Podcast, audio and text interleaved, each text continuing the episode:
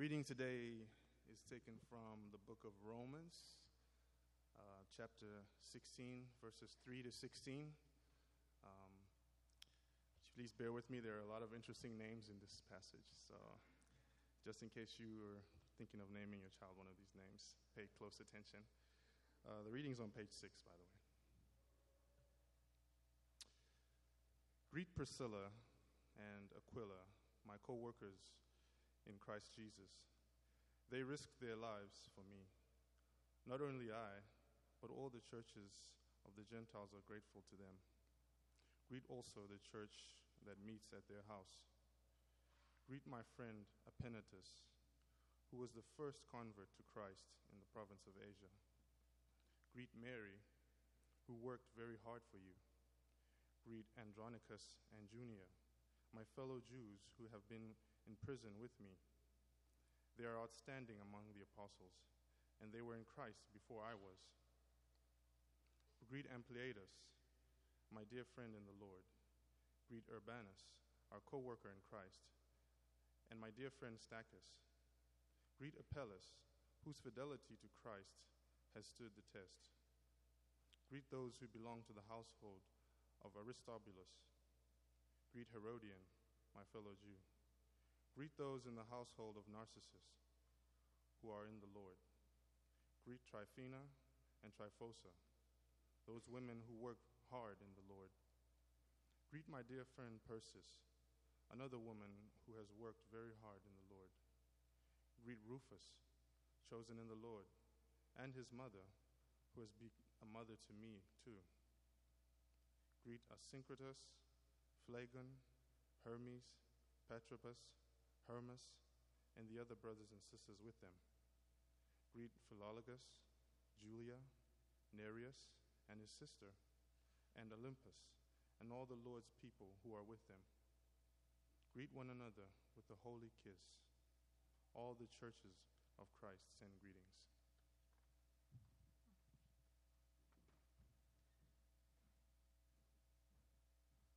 Thank you, Brother Classe. Well, for the next few weeks, we're going to be looking at the vision of our church, being the kickoff season for the fall part of our year, uh, back to school in more than one way.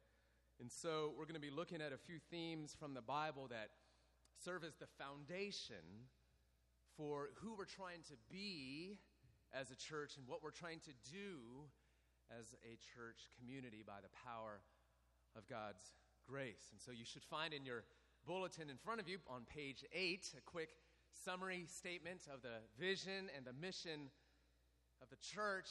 Uh, and what I want to point out to you is, is that in starting this church just a few short years ago, that our goal was never just simply to build a great church for ourselves. But rather, our goal was that through this church, that we would participate in the building of a great neighborhood. And so we have a passion here to see our local neighbors, their lives, and our local neighborhood flourish. Yes, spiritually, to flourish spiritually, but also socially, economically relationally, in every sphere of life. Because without a doubt, God has been so good to the people of this local surrounding community, the people of Columbia Heights, of Adams Morgan and Mount Pleasant, and the surrounding neighborhoods. Life here on these surrounding blocks, I mean, you know it. It's why so many of you live around here. It is presently vibrant and beautiful and glorious. It's a good part of the city to live in, to work in, to play in. And yet, isn't it the truth that life here is also presently very broken?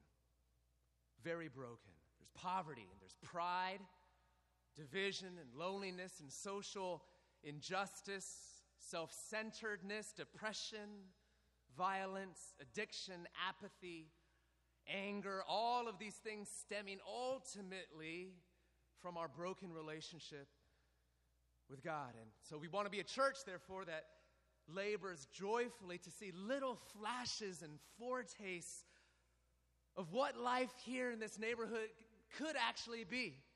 What life here and what this neighborhood here might be if Jesus were king, if the grace of God really broke through in a powerful way, if God changed our lives.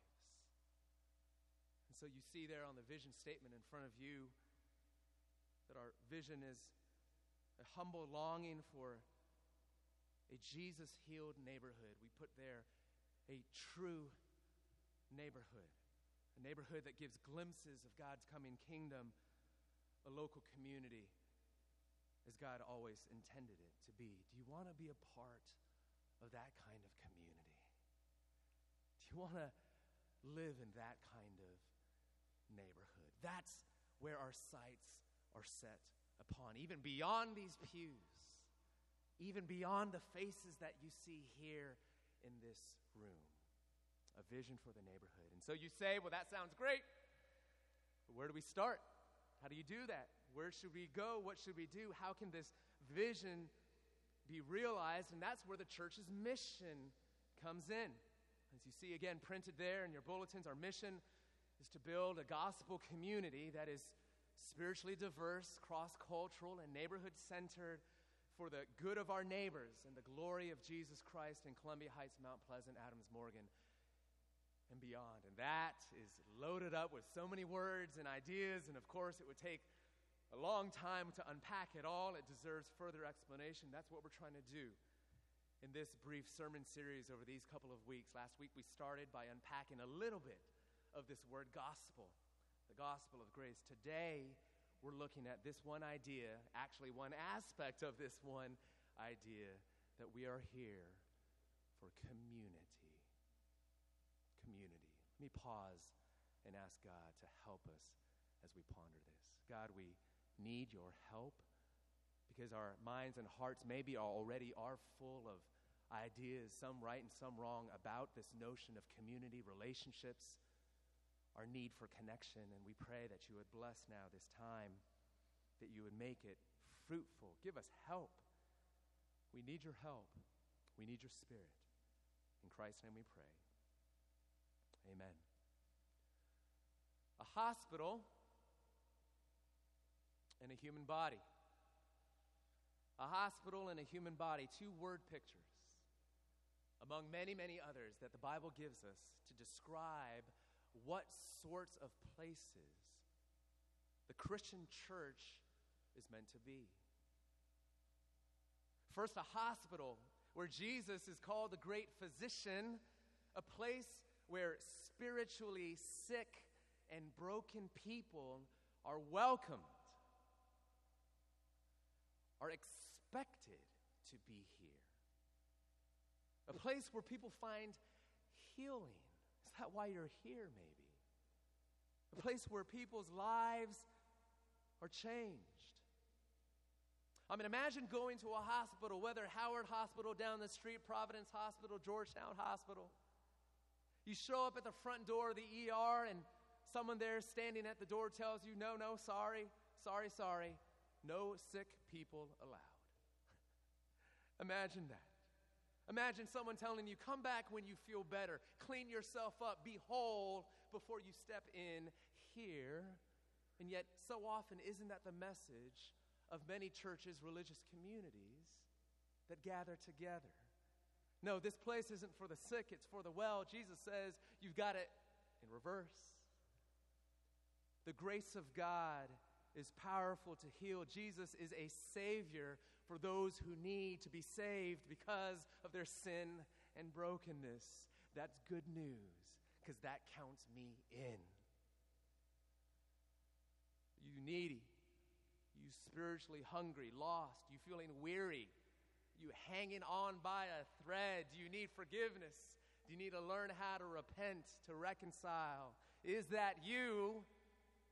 Welcome my friend. Community, Christian community, ought to be hospital community. It also also ought to be a human body community, another picture we find in Scripture. A human body with all different sorts of body parts, not all looking the same, not all doing the same thing, but every person with your unique personality and shape being valuable, necessary for the healthy functioning of the church community so that every single person feels drawn in and compelled to contribute. Not simply operating as a consumer, but as a vital participant in the supernatural thing that God is doing here and through us out there. It's an amazing vision of the complementarity, the way that we fit together as people, the way in which we need to live and operate, communicating to each other.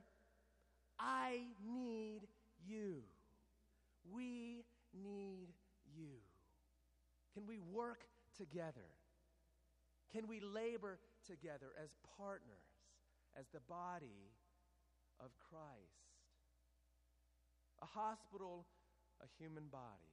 But today I want to focus on a special passage that tells us about one special aspect of living in Christian community.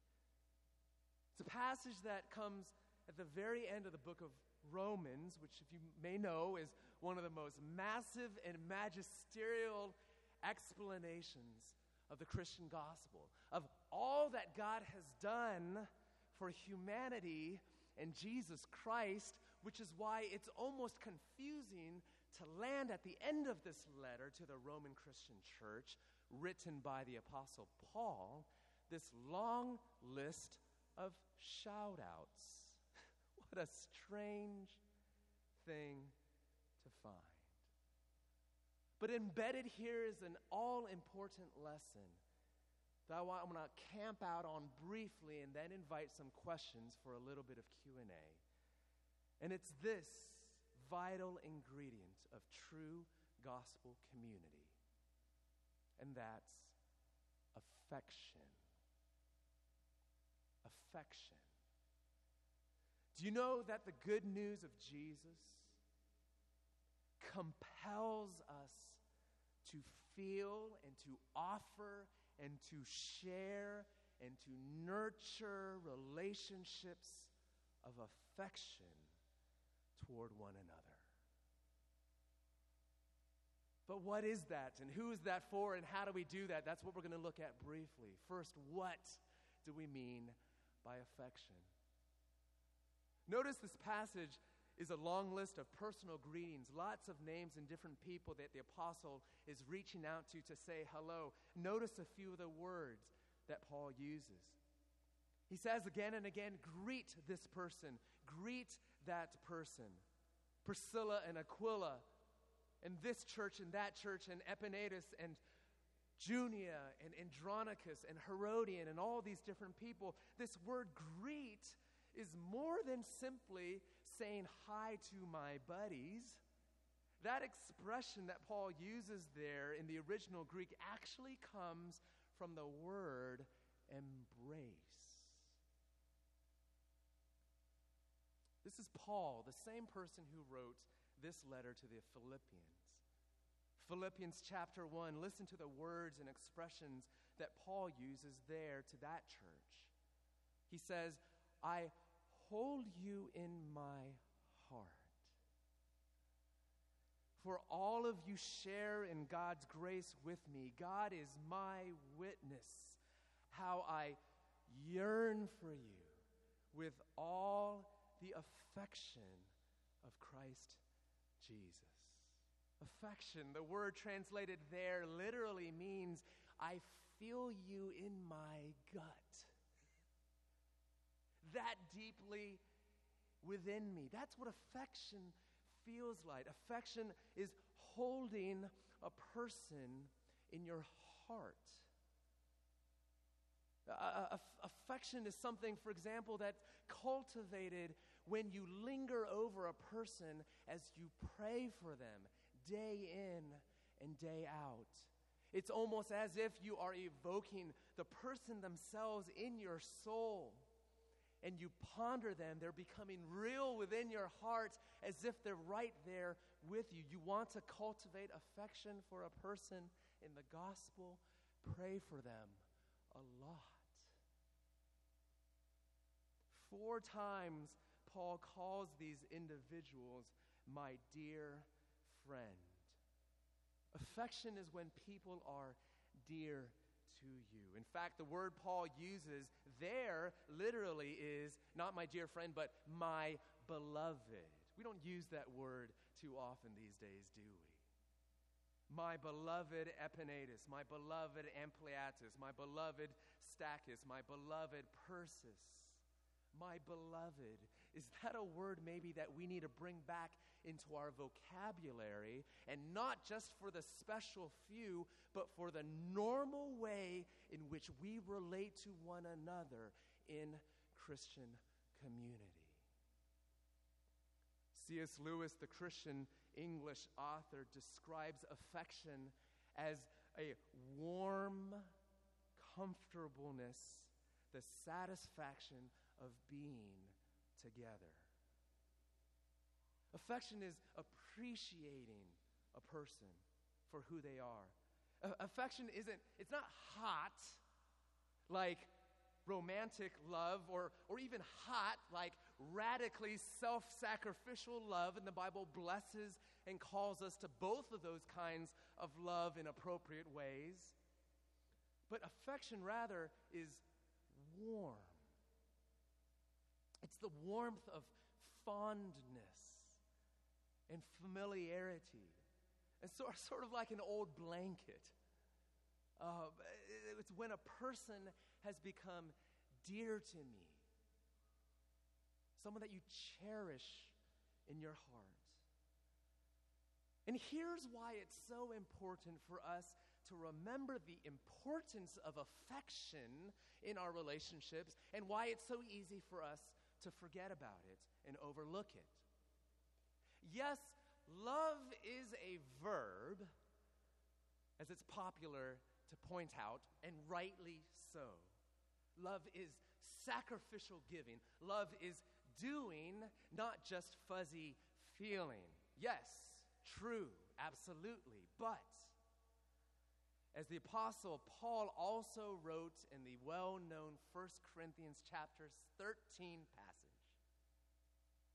I can give all I possess to the poor mm, and surrender my body to the flames, sacrifice, and still not love.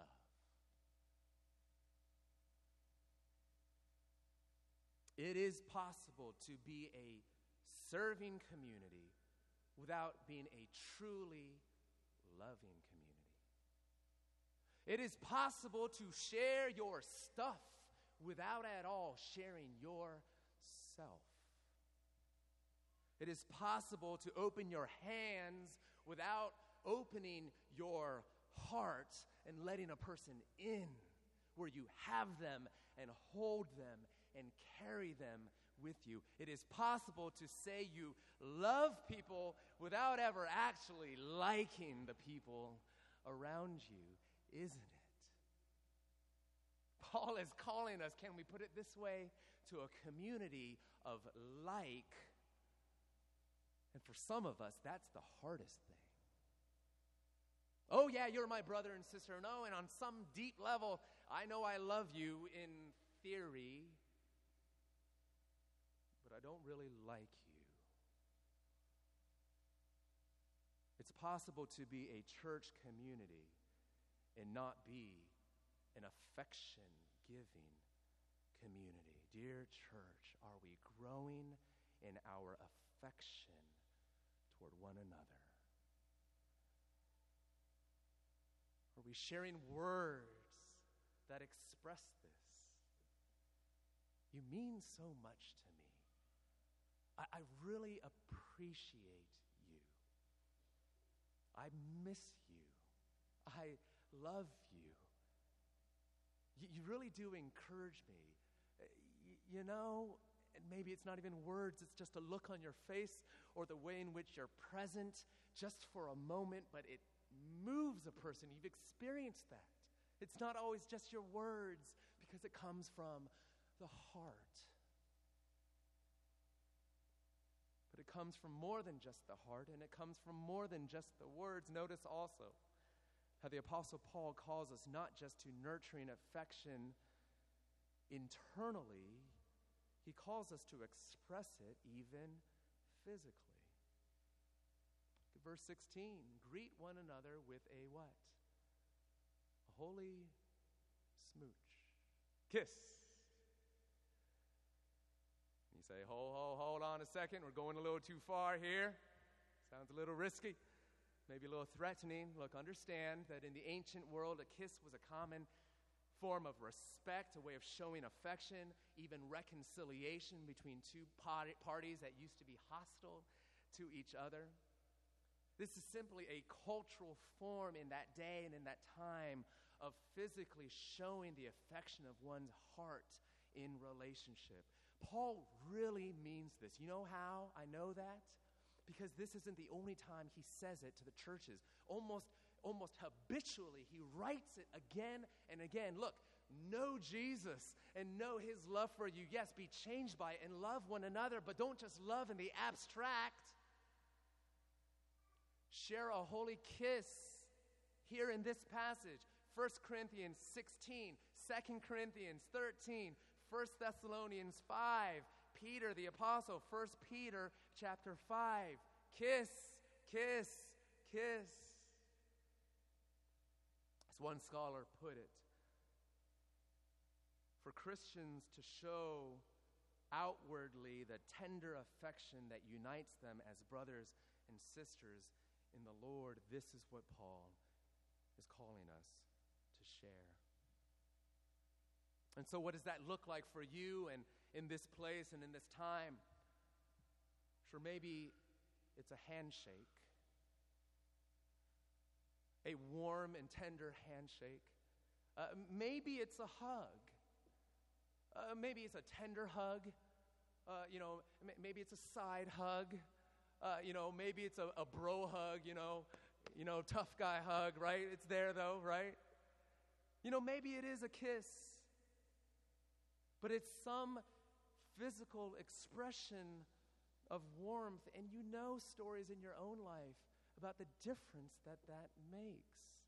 I mean, I can specifically call to mind moments in my life or people who are just good at doing this and how much it actually communicates to me and to my heart. I remember once being in line to talk to someone that was a prominent scholar and teacher and pastor, someone that I admired a lot from afar, and being in line and wanting to get just a minute or two with that person. And finally, when I ended up face to face with them, what it meant for them not just to talk to me, but to put his hand on my shoulder and speak to me. Just a, a little bit of a holy kiss, as it were.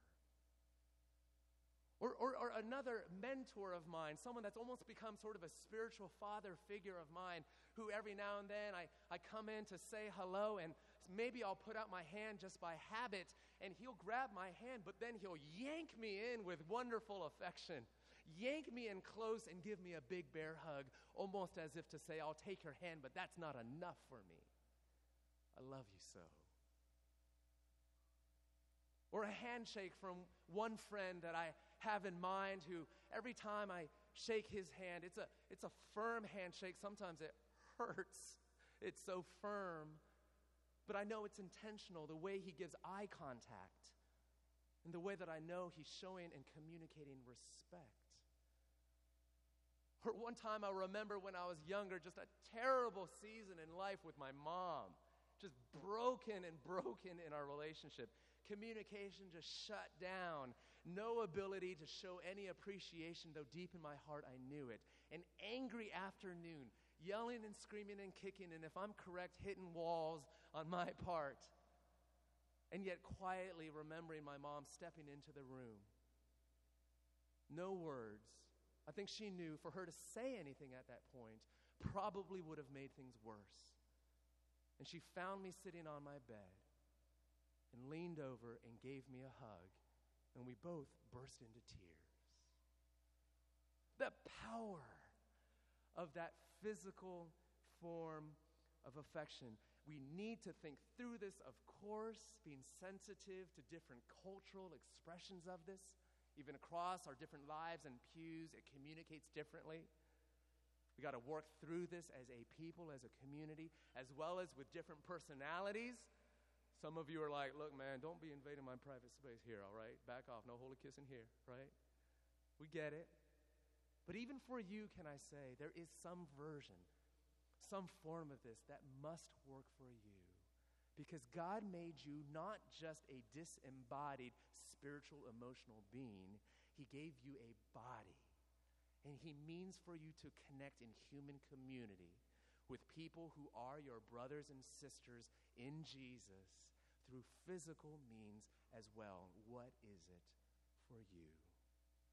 More than ever, I think this is important, especially in this digital age where we can get so carried away in communicating in so many different digital, electronic, non face to face, let alone physical means, right? Texting and emailing or even phoning people, no human contact, and we wonder why we're so relationally starving.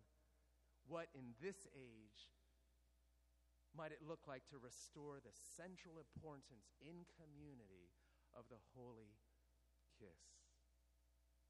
Okay, secondly, we'll move quickly through this. Secondly, not just what is it, but secondly, who is this for? Who are the objects of this kind of affection? Who does Paul, first of all, show such affection towards, and what can we learn from it?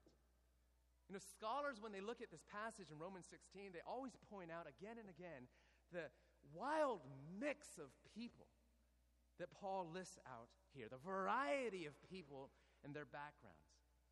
You might notice, for instance, that nine of the people that Paul lists out of the 24, 26 or so people that he has here, nine of the people here are not just men, but also women.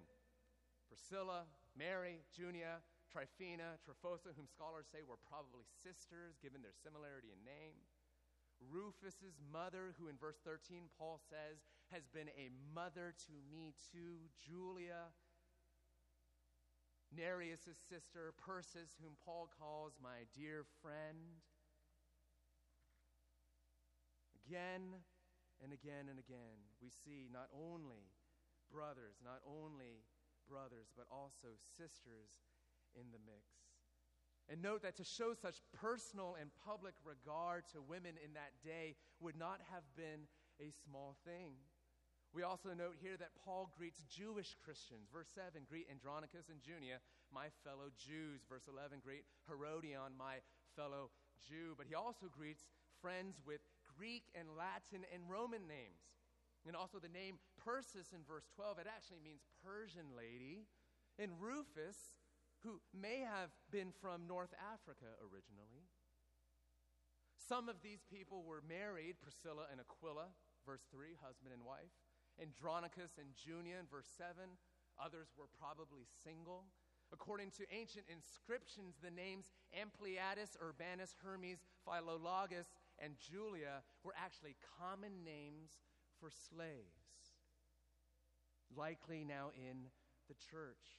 And on the other hand, Paul also greets Christians from wealthy and powerful families. It's quite likely that Aristobulus was the grandson of Herod the Great and a friend of the emperor Claudius. Narcissus, similarly, was likely the well known and rich and powerful freedman in Greco Roman society.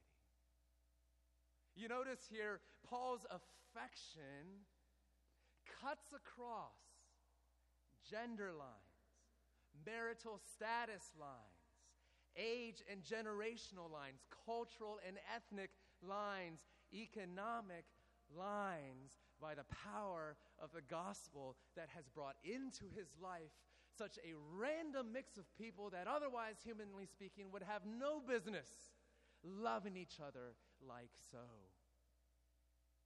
And let me point out to you why this is so significant. Because what we're talking about here is gospel affection, not simply natural affection. What we're talking about is the way in which the surprising love of Jesus so changes my life because he's forgiven me of my sins.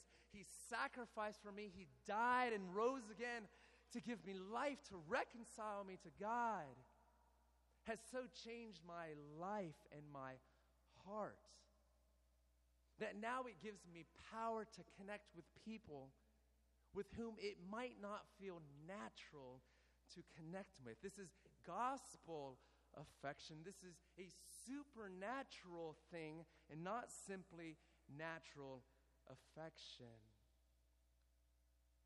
In other words, we're not just talking about what you feel like towards people that are just like you.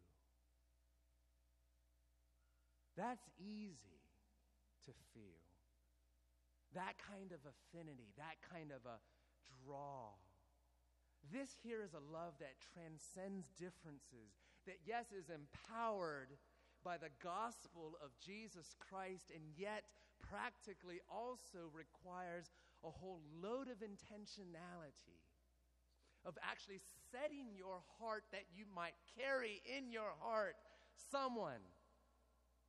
That might be a sister if you're a brother, or vice versa. Someone that might come a, from a completely different economic or ethnic background as your own.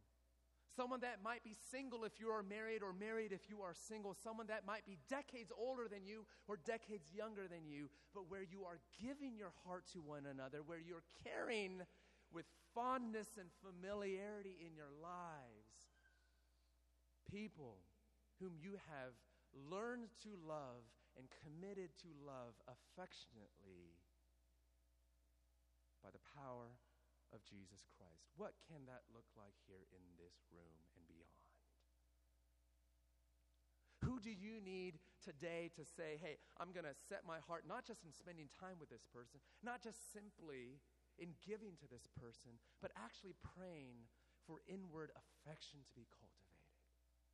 That I might really, with deep integrity, start to call them in my heart beloved and maybe even verbally where I start to, in my life, start to give them physical affection that expresses what I truly feel towards them. Affection that transcends lines, that cuts across all kinds of barriers.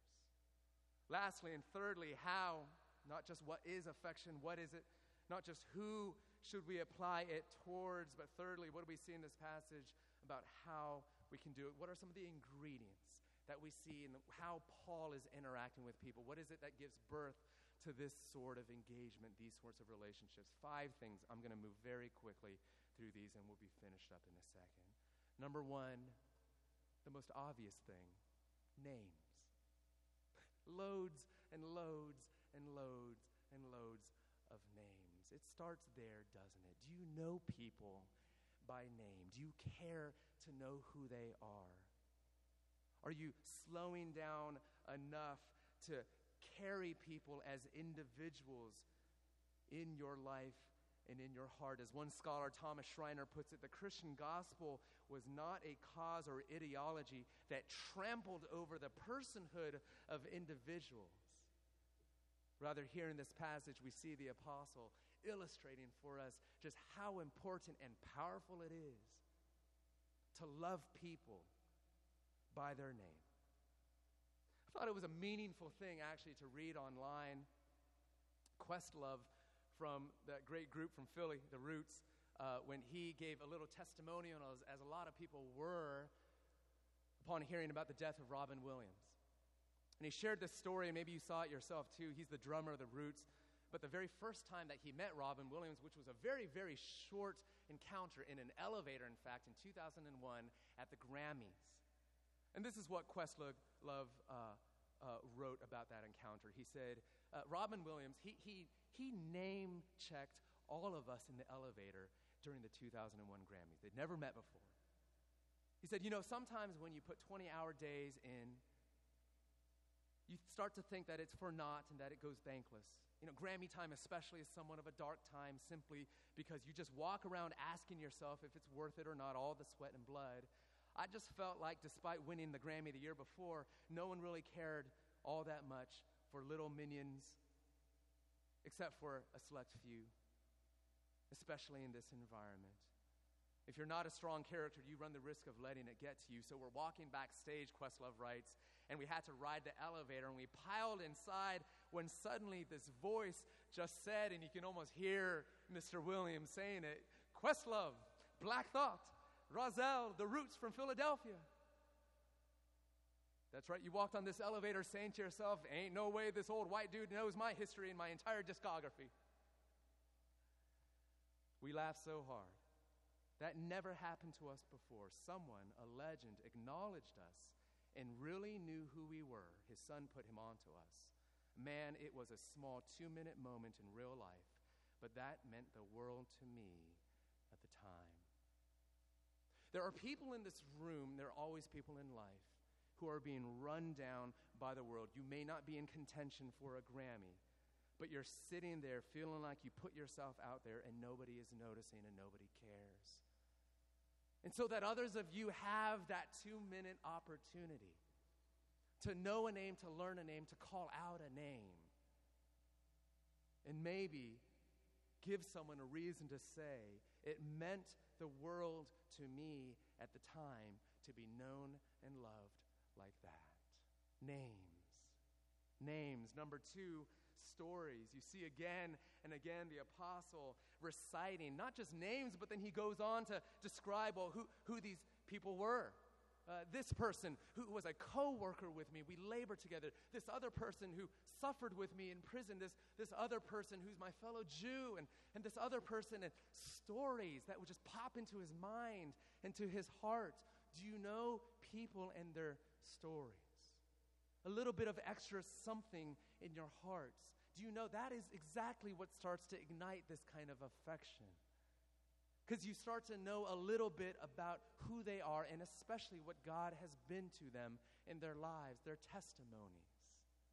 Where you love them as you see God has loved them because you've taken the time to hear a story. Number three, mission. Again and again, where Paul refers to people as his co workers in the gospel, fellow workers, partners.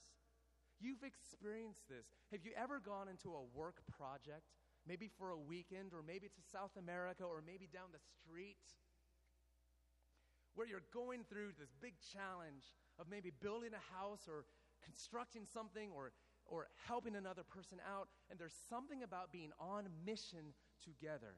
There's something about working side by side not just staring at each other, not just talking me to you and you to me, binds our hearts together. That somehow, when we're committed to the same thing outside of ourselves, it actually draws us inwardly, inside of ourselves, to one another in affection. Sometimes the best way for you to grow in affection with a person is not simply to sit face to face with each other, though that's important, but to work side by side. Who are you serving with? You say, well, how do I get in, into lives like you're talking about here today? Maybe one of the best ways is for you to join a team to be a part of a ministry in the church, to help carry chairs or pass out bulletins, or help cook food, or help to care for kids in the neighborhood, all these different ways. By leaning on each other and partnering together, you're in each other's hearts, caring one another. Fourthly, suffering. How many times Paul refers to these dear people as co sufferers who risk their lives for one another, verse 4, who were in prison together with me in verse 7. Because when we hurt together, maybe even weep together, does it not teach us how to love one another? Where you actually care about the person in their pain and in their woundedness. Where you're walking alongside each other, bearing burdens together. This room is full of unseen burdens. If you could just imagine the stuff going on in your life that you know about, that you know other people, or maybe just a few people know about, and multiply that by however many people there is in this room, it's a lot of junk. And it's really heavy.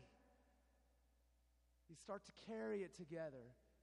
You start to share with one another. You start to invite that burden bearing project in, into your life, into one another's life the way in which that cultivates, even ignites a heart of loving affection towards one another. And lastly, lastly, not just names and stories and mission and suffering, but what creates affection here is the Lord Jesus himself.